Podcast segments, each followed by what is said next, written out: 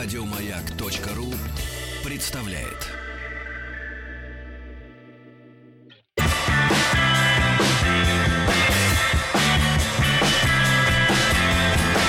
Сергей Стилавин и его друзья на маяке. Друзья мои, э, сегодня в этом часе с нами Галина Викторовна Якушева. Галина Викторовна, доброе утро. Доброе утро. Очень рада вас видеть. Взаимно. А, Галина Викторовна, э, доктор филологических наук, напомню нашим э, тем слушателям, которые только-только к нам присоединились, профессор Государственного института русского языка имени Пушкина и профессор Высшего театрального училища имени Щепкина. Галина Викторовна, поскольку вы человек э, опытный, мудрый, не могу вас э, не спросить о э, вашем личном, ну, это не мнение, как бы, а о, о воспоминаниях, да, о вашем школьном, школьной юности, так сказать, школьном детстве. Э, Сегодня пришла новость о том, что у 44% нынешних школьников нет э, целей, мечты, э, еще там что, интересов нет, даже интересов нет. То есть Я не, не- как-то то ли все есть, да, То ли ничего нет. то ли, ну, непонятно, да. А, вот, но меня порадовал наша аудитория. У нашей аудитории только у 32 нет, э, ну, какой-то установки, да, такой э, зовущий вперед. Э, остальные более-менее как-то вот вопрос решили для себя. Галина Викторовна, а вы, вот, ваше детство, это на какие годы пришлось? Поскольку я Это родила- не, не о да. возрасте вопрос, нет. ничего, э, ничего секретного в том, о чем я, э, о чем я сейчас скажу, нет. Я родилась в 41 году и в школу поступила в 1948 году. Я не скажу, как говорится, за всю Одессу, то есть я не могу э, поручиться за абсолютно всех своих сверстников, Но вы. но и у меня, и у моих ближайших подруг, а у меня было много ближайших подруг, были в жизни цели. Э, Моя цель с самого начала была та, которая в широком смысле исполнилась. Я сразу Сразу, да. Примерно с трех лет я писала стихи, с трех лет я уже читала. Я понимала, что моя жизнь будет связана со словом, с литературой. Естественно, я мечтала стать поэтом. Так вы же вундеркинд. Нет. Вундеркинд, вундеркинд это человек, э, который э, проявил э, сверхреальную одаренность. Вундеркиндом был Моцарт, который с четырех лет давал концерты. Я была, ну, наверное, способна девочка. Без особых усилий окончила школу золотой медалью. Но, как уверяет меня моя дочь, просто тогда было легче учиться. Может быть, не знаю, не знаю. Единственное, единственный предмет, по которому, честно, я чувствовала, что меня подтягивают, это была физика. По математике, по математике я была даже старостой математического кружка. То есть тут проблем не было. А вот тогда, когда уже началась в школе физика и химия, да, там седьмой класс примерно, С да? химией нормально. Нет, нет, я имею в виду, а какие, какая цель была впереди? Так вот, моя цель была для начала стать поэтом, и, как я объясняла своим э, подружкам где-то в первом-втором классе, что я превзойду Пушкина. Ну, вы понимаете. Надо напомнить, что вот это вот Да. поколение шестидесятников, оно еще было впереди. Ну, когда вот поэты Конечно, стали такими конечно. героями. Конечно, А конечно. кто был примером? к- как может быть примером один человек? Для кого-то ориентиром был эм, э, блестящий ум, блестящий талант в поэзии, а для кого-то в физике, может быть, когда мы уже заканчивали школу, то тут э, возникла определенная, эм, я не знаю, как сказать, определенный э, определенная идея, определенный посыл, определенный тренд, который был отлично сформулирован Борисом Слуцким. Нынче лирики, нынче физики в почете, нынче лирики в загоне. Дело не в сухом расчете, дело в мировом законе и так далее, и так далее. И, к слову говоря, моя ближайшая подруга, она жива до сих пор, и мы с ней активно общаемся. Она э, кандидат химических, по-моему, наук.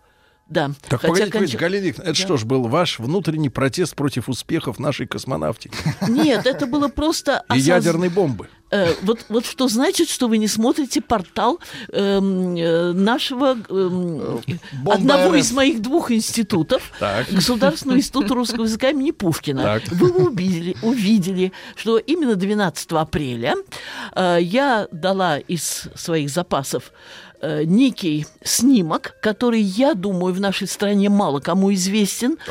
Э, снимок, где я и Гагарин. Только не пугайтесь. не Ничего только я и... себе. Не пугайтесь. Я даже хотела его вам сейчас принести, но думаю, что я буду показывать, его уже показали. Э, это не только я и Гагарин. Это французская делегация, которая присутствовала в международном молодежном лагере в Гурзуфе. Это был 1965 год, август. Никто не знал, что через, по-моему, три года погибнет э, вот конечно. в тренировочном полете Гагарин.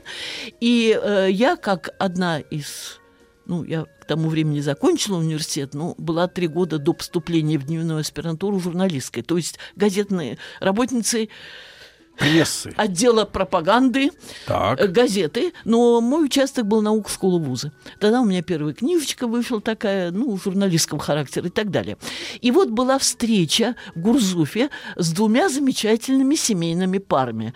Первой парой была э, а- э, Александр Пахмутова и Николай Добронравов. Естественно, мы все выстроились там специальными рядами на стадионе, а это был международный молодежный лагерь, а это был 65 год. Это было еще дыхание оттепели. Это, это были делегации самых разных стран, там и, и Англии, и Франции, и Германии, в том числе ФРГ, и, и, и т.д., и т.п. И Брежнев А такой второй- молодой, да? да, и, да, и Брежнев такой молодой, Это и Ленина, Октябрь да. впереди. Да, что прекрасная песня.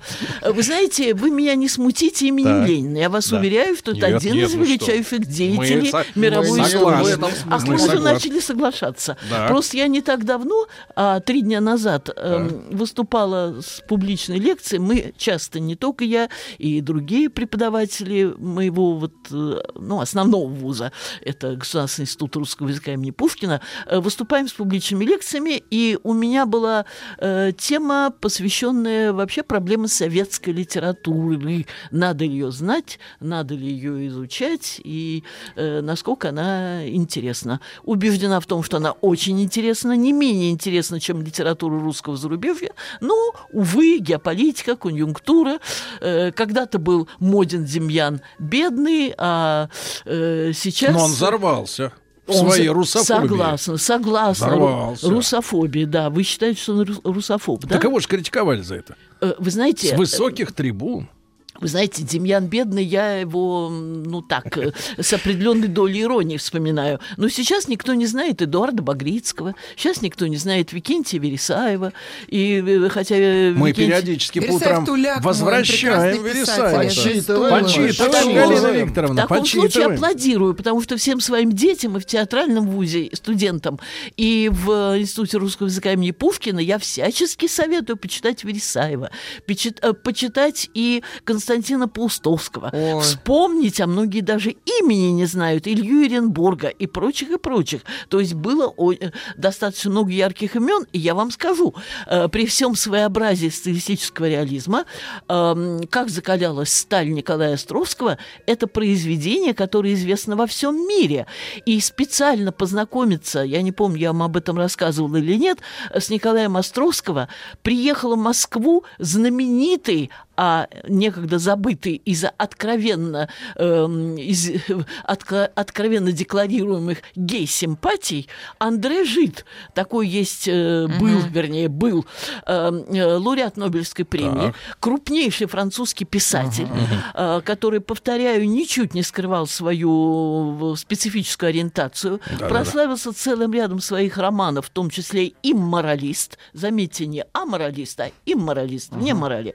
И вот он приезжал в Советский Союз, и сохранился снимок, где он, не очень веря в то, что возможен такой человек, как Николай Островский, посетил его, видел его, и когда начинают сейчас говорить, что там э, 9 или сколько-то редак- редакторов помогали Николаю Островскому, Островскому, простите, но даже великому Гёте помогали, э, ну, правда, уже на склоне, ну, не совсем на склоне, ну, во, э, в позднем периоде творчества помогала по меньшей мере, пусть не одновременно, а разновременно, не менее шести литературных редакторов. И он им что-то надиктовывал, а они уже сами uh-huh. все это раскладывали, а затем ему показывали.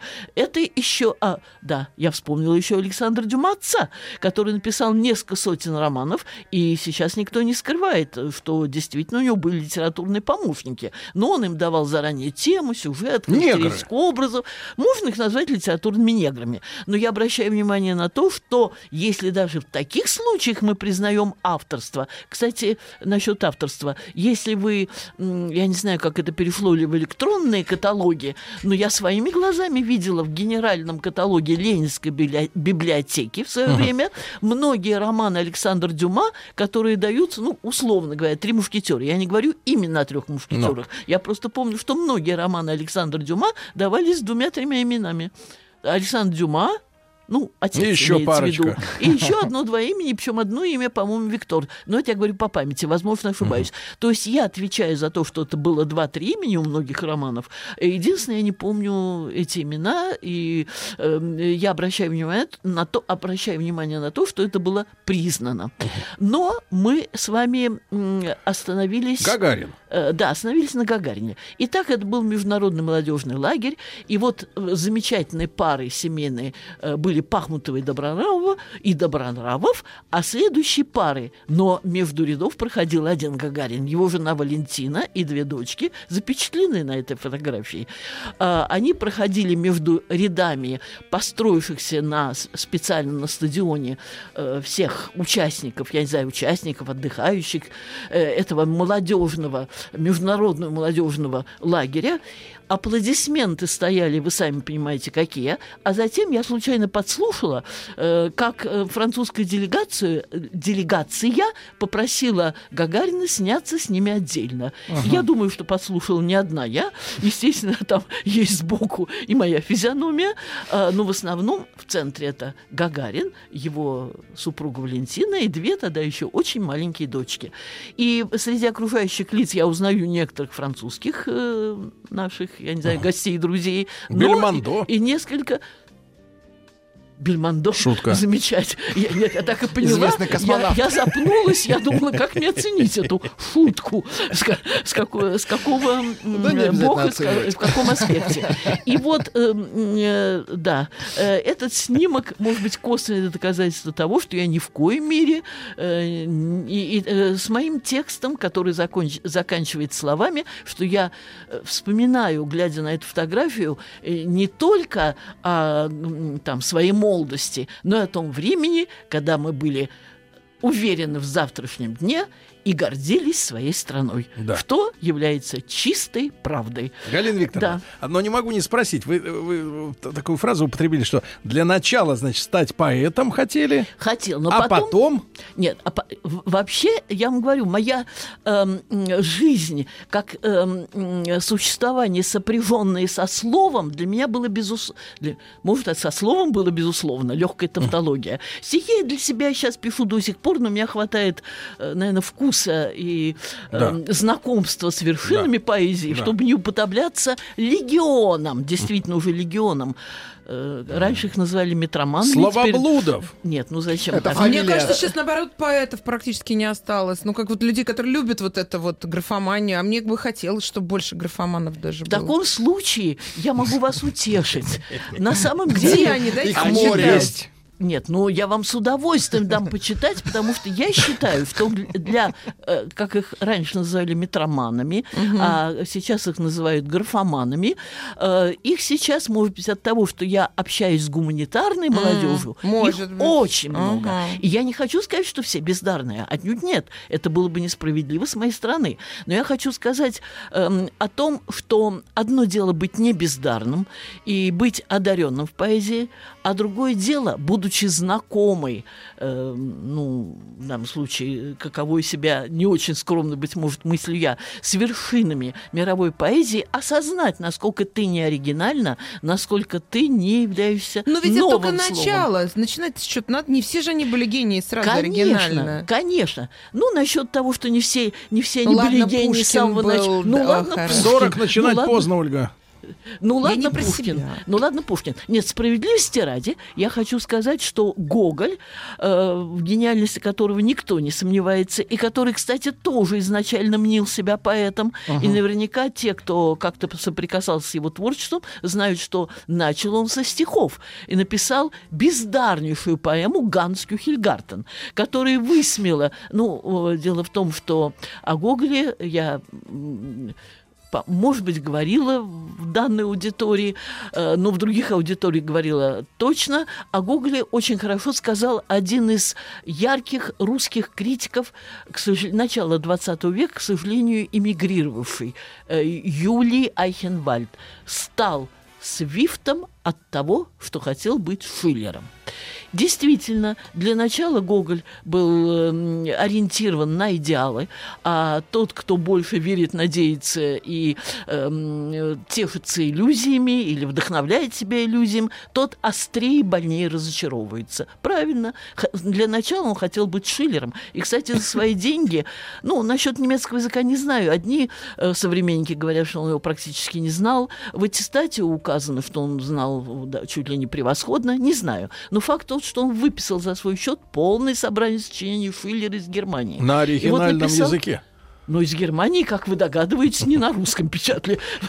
Вы даете сбои. Да, он прямо из Германии выписал, да, э, полное собрание сочинений Шиллера и пе- первая поэма Ганс Кюхельгартен, которая, конечно, поражает своей беспомощностью и бездарностью, которая была высмеяна современной критикой, и никто ее действительно не покупал, и сам Гоголь пошел за свои небольшие деньги, скупил все экземпляры От и греха. сжег. То есть Знаете, первым делом вы- сжег вы он не мертвые э, души, Вы знаете, второй как том. это огнемания? Нет, есть какой-то специальный термин. Это Пиромания. пи- правильно, конечно. Вот тут я дала сбой, конечно. Пиро- пиротехника, Да, один-один, пиромания. Галина Да, Викторовна. один-один. Продолжим. Продолжим наш батл.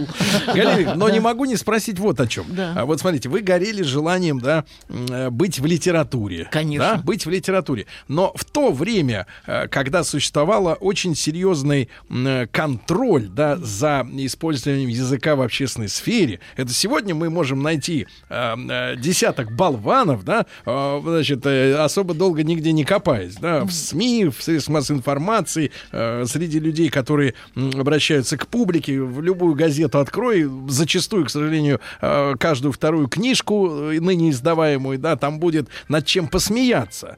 И с ними можно сейчас бороться. Мы сейчас с нашим знаменем идем вот на это, на все, да, на этот кошмар. И, и- и нам как бы хорошо в этой борьбе. А тогда вот вы в качестве своих оппонентов кого видели? Вот в те годы, когда все-таки прищучивали эту сволочь всю.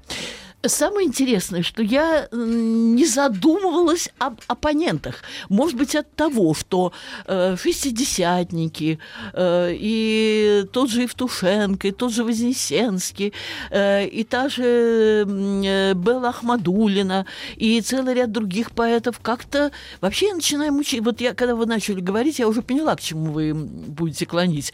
Э, То, что появилось, э, и вернее не появилось, они всегда были, то, что целая когорта бездарностей э, печаталась, и, не, и их нераскупленные э, собрания сочинений дарились э, всем городским и сельским библиотекам. Это действительно так. Но с другой стороны, эм, я сейчас начинаю мучительно соображать, кто из талантов, которых, безусловно, сейчас мы открыли, потому что э, эпоха перестройки явилась эпохой открытия всего всех ящиков письменного стола. Кто из талантов был вообще неизвестен? То, то есть, может быть, кого-то, э, так выражаясь современным э, языком, гнобили, может быть, кого-то критиковали, кому-то не давали проявиться полностью. Но сказать, что был кто-то из действительно одаренных, кто пытался попасть в печать, потому что, может быть, были те, кто настолько самокритично к себе относились, что и никогда и не пытались попасть в печать, считая, что они ничего нового не принесут своим творчеством, а если им хочется, делать это для себя. Все это самые Но большие гении, которые находили силы молчать. в таком случае, в таком случае я себя смело могу причислить к ним. Да. Мы с вами. Да, да, не сомневаюсь, не сомневаюсь. Так вот, я веду С кем бороться? Так вот, я хочу сказать, что по поводу борьбы. Э, м, ус- э, сознавая жесткость цензуры, которые, кстати, в разные периоды э, советской жизни были разными, я занялась зарубежной литературой. Не случайно я говорю своим студентам, что вообще моя законная жена – это зарубежная литература. Я занимал, занимал а моя возлюбленная – это русская литература.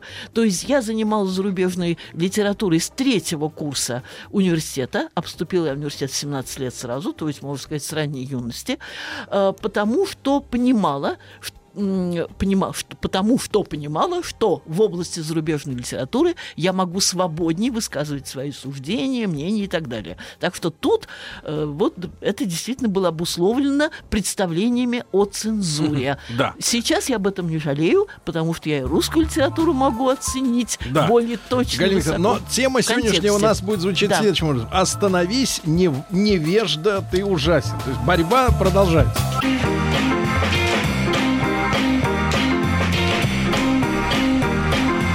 Сергей Стилавин и его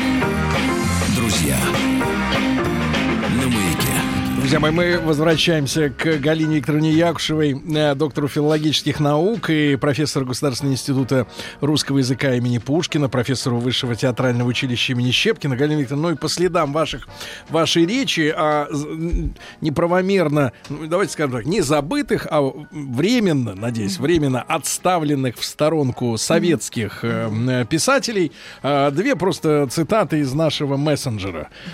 Верещагин! Повторите, пожалуйста. Верещагин. И второе. Я был даже в музее Вересаева. Норм мужик был. А Верещагин. Насчет. Верещагина это круто, потому что всем известно, что это живописец с военной тематикой военно-морской. Ну, так, вот в голове-то переплетается у Ну, человека. ничего, это на С, на С Моцарт. Да, но тем не менее, а, а, о невеждах, да, э, Да. вот речь идет о профессиональных хранителях слова, давайте так скажем, жрецах слова. Вот вы, в моем понимании, Галина Викторовна, жрец. От слова, В хорошем от смысле. слова, надеюсь, не от слова жрать. Шутка, шутка. Шутка в стиле... э, В э, нашем в стиле. с- Да, В нашем в стиле Да. нашей передачи. Э, Друзья, э, совершенно очевидно, что, э, э, э, скажем так, э, посыл моего следующего рассуждения «Остановись, невежда, ты ужасен» перекликается со знаменитой фразой из гетовского Фауста «Остановись мгновение, ты прекрасна». Но э, в гетовском Фаусте вот эта самая фраза, этот призыв «Остановись мгновение, ты прекрасна» э, имеет смысл эм, воспевания, апология, восхищ... апологии, восхищения этим мгновением. Остановись в смысле задержись а не в смысле остановись и перестань двигаться дальше. То есть, да, и там, и там остановись, перестань двигаться дальше, но в случае с Гёте эта остановка означает признание, да, означает признание э, достижения высшей точки бытия, которое не хочется менять. Вы правильно сказали совершенно, Сергей, не, не меняйся. И остановись, невежда, ты ужасен, тут имеется в виду совершенно другое. Останови свой бег, свой ход. Ну, остановись для того, чтобы не двигаться дальше и больше не приносить вреда. А, Надо сказать, что где-то я не знаю, дня два или три назад я услышала по радио выступление э, очень известного и очень читаемого и всячески награжденного м, разными, я не сомневаюсь, заслуженными премиями писателя Евгения Водолазкина. Э, Вы знаете, Имя-то его на таки- слуху. Да, его такие романы, Мгм. как «Лавр», «Авиатор». «Авиатор» я не читала, «Лавр» я читала. Ну, я не буду высказывать э, там своего личного мнения, не потому что оно отрицательное. Э, Это серьезный, талантливый писатель, безусловно. Э, Я, повторяю, не буду давать его оценки, является ли он там одним из лучших писателей, или там средним, или таким. Это талантливый, читаемый, Давайте скажем элегантно. В писатель. Нобелевском комитете комитете разберутся. Да, в Нобелевском комитете разберутся, потому что пока премии, которые он получил, э, они э, такого нашего отечественного, э, скажем так, уровня масштаба, но это не русский бестселлер, не русский букер, не большая книга. Ну, в общем, серьезный писатель. Но дело в том, что я включила радио на том самом моменте, который меня несколько напряг. Э, м, и я до сих пор не знаю, может быть, я не слышала с самого начала выступления, и, может быть, я не поняла эм, э, истинного подтекста или ис- и- истинного смысла его выступления. А Так то, так миллионы услышала- включают радио. Включаешь, Ну, когда я- включается, правильно? Да. Вот Но всё. то, что я услышала, следующее. Да. Что учительство и литература – это две совершенно разные области. Там, где начинается учительство, там кончается литература. А литература начинается там, где кончается учительство. Ну, То есть повторяю, я писатель не не, имеет права э, поучать публику. Э, э, да, я подумала... Морализаторствовать, может быть. Вот. Ну, естественно, естественно, я подумала о том, что писатель против таких открытых проповедей, открытого морализаторства. Я сразу подумала о том, что, конечно, человек, знающий историю литературы, писатель не обязан ее знать. Но литературовед, преподаватель истории зарубежной и русской, кстати, тоже литературы на протяжении целого э, ряда лет и так далее, э, обязан знать то, о чем я сейчас скажу. Что в таком случае мы должны зачеркнуть всю литературу, почти всю литературу эпохи просвещения. Мы должны зачеркнуть Сэмюэла Ричардсона с его Памела или вознагражденная добродетель. Она любила Ричардсона. а что за позиция-то у, писателя? Кем тогда должен являться автор? Тут Для публики. я Развлекать, уж- энтертейнер. Но литература должна удовлетворять, ну, это, вы знаете, поскольку, видимо, я застала только конец фразы и конец выступления, как я поняла из контекста, ну, слово развлечение это было бы слишком грубо, а что-то вроде эстетического наслаждения, ну, я... Для уже сформированной публики. э, Видимо, но... Где-то и как-то. Я, э, э, вы знаете, я исхожу из эм, этой формулы, что там, где начинается учительство, кончается литература, что это разные вещи. Я считаю, можно я скажу, как все-таки писатель и сценарист? У вас Вот есть как сюжет. писатель. У нас писатель Давай, есть. как Можно я, писатель, я давай. сценарист профессиональный, у меня есть два сериала на телевидении. Спокойно, две минуты. Эм, Я считаю, что писатель создает Умыла его. Из сюжета читатель делает свои моральные выводы самостоятельно. И вот это вот, когда вам есть, нужно погодите, сюжет погодите. подкреплять всякой разной моралью, норовоучением, это значит, да не- не Погодите, погодите. беспомощен Давайте, сюжет, а я- он не дает а я вам тогда- почувствовать. Смотрите, а я вам тогда скажу, что вы хотите. самому. То есть, чи- то есть зрителя или читателя надо перевербовывать в темную, чтобы он как бы подумал, Сам что, что это ему мысли делал. пришли в голову. Но на Конечно, самом деле это просто конечно. хитрость при помощи Нет. такой прием. Это вы, понимаете, Да. что такое литература? Она, Что? они пишут сюжет, а вы чувствуете. А не вы мне говорите, что я должна почувствовать. Вот учительство это когда вы мне говорите, А что как я же должна тупыми? почувствовать. Не Которые знаю. читают, а Не, выводов не, подождите. делают. В Тупым том-то надо и дело, прямо хорошая говорить. литература, она и тупых заставляет почувствовать. Так, человек, знающий историю литературы, знает о том, что различные периоды в истории мировой словесности предлагали совершенно разные способы воспитания эм, э, читателя. Да. Это был и романтизм, это был и реализм, это было и барокко, это было и просвещение, это был и классицизм, и так далее, и так далее, и так далее. И действительно, эм, современное наше представление о литературе не предполагают откровенного морализаторства. И совершенно ясно об этом, кстати, и Пушкин писал, Погодите, хотя а Пушкин мы, наш вечный Галина современник. но мы же не будем договариваться до того, что под морализаторство попадет, и, например, точное указание на то, а, кто а, в романе, значит, э, дерьмо, а кто Подлец. хороший. Вы знаете, давайте не будем говорить о том, что Волга впадает в Каспийское море. Совершенно ясно, что когда мы говорим о литературе с сегодняшних позиций, мы понимаем, что прямое морализаторство есть свод наставлений, а не наше представление о литературе. Но литература тоже менялась, менялась. Она была одна при Гомере и другой при Рассине. И кому-то может быть э, близок символизм с его зашифрованностью, утрированностью, метафоричностью, а кому-то близок Ричардсон. А Э, мне вот близок магический реализм. Нет, Сергей хочет Конечно. узнать, есть ли Так нет. книги для тупых? Так, друзья, Как, вы э, сбили есть- меня с основной мысли, потому что вы сейчас Извините. спорите о том, о чем спорить не нужно. Это очевидно. Не нужно. Очевидно, что современное... Это настолько очевидно, что долго спорить о том, что не надо говорить, это хороший, а это плохой. Это должно быть понятно. Вы понимаете, это не старшая группа детского сада. Мы все это понимаем. И я веду к тому, что разделение вот это учительства и литературы, э, оно тоже не ново. Точно так же, как э, э, есть авторы, подобные Шиллеру, которые говорили, что эстетика – это есть сублимированная этика, что разделить их нельзя. Мы сейчас не об этом. Я хочу перейти к своей основной теме. Я подумала о том вначале, как, ну, не прав, если я правильно поняла. эм, э, э, Сентенцию. Да, Евгений Водолазкин не в том плане, что надо давать прямое морализаторство, но, знаете, об этом это не тот предмет, о котором надо спорить, настолько это очевидно, что это неприемлемо. В Петербурге был бы Бадлонов. Да. А я подумала о том, что, может быть, это и правильно, что сегодня хранители профессиональное слово может быть, и не надо, чтобы они были учителями. Так много откровенного невежества я встречаю среди профессиональных носителей слова. При этом, на мой взгляд, наибольшая ответственность, наибольшая ответственность лежит даже не на писателях, потому что того же, ну, уважаемого популярного Евгения Водолазкина кто-то прочтет, а кто-то нет, а радио, газеты читают миллионы.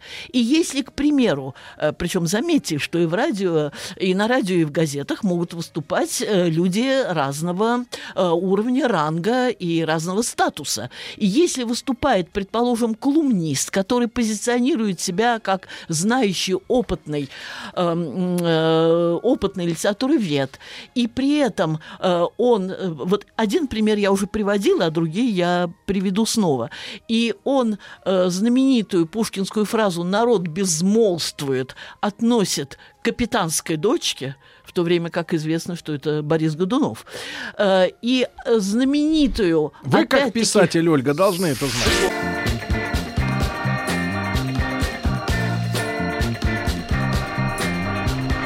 Сергей Стилавин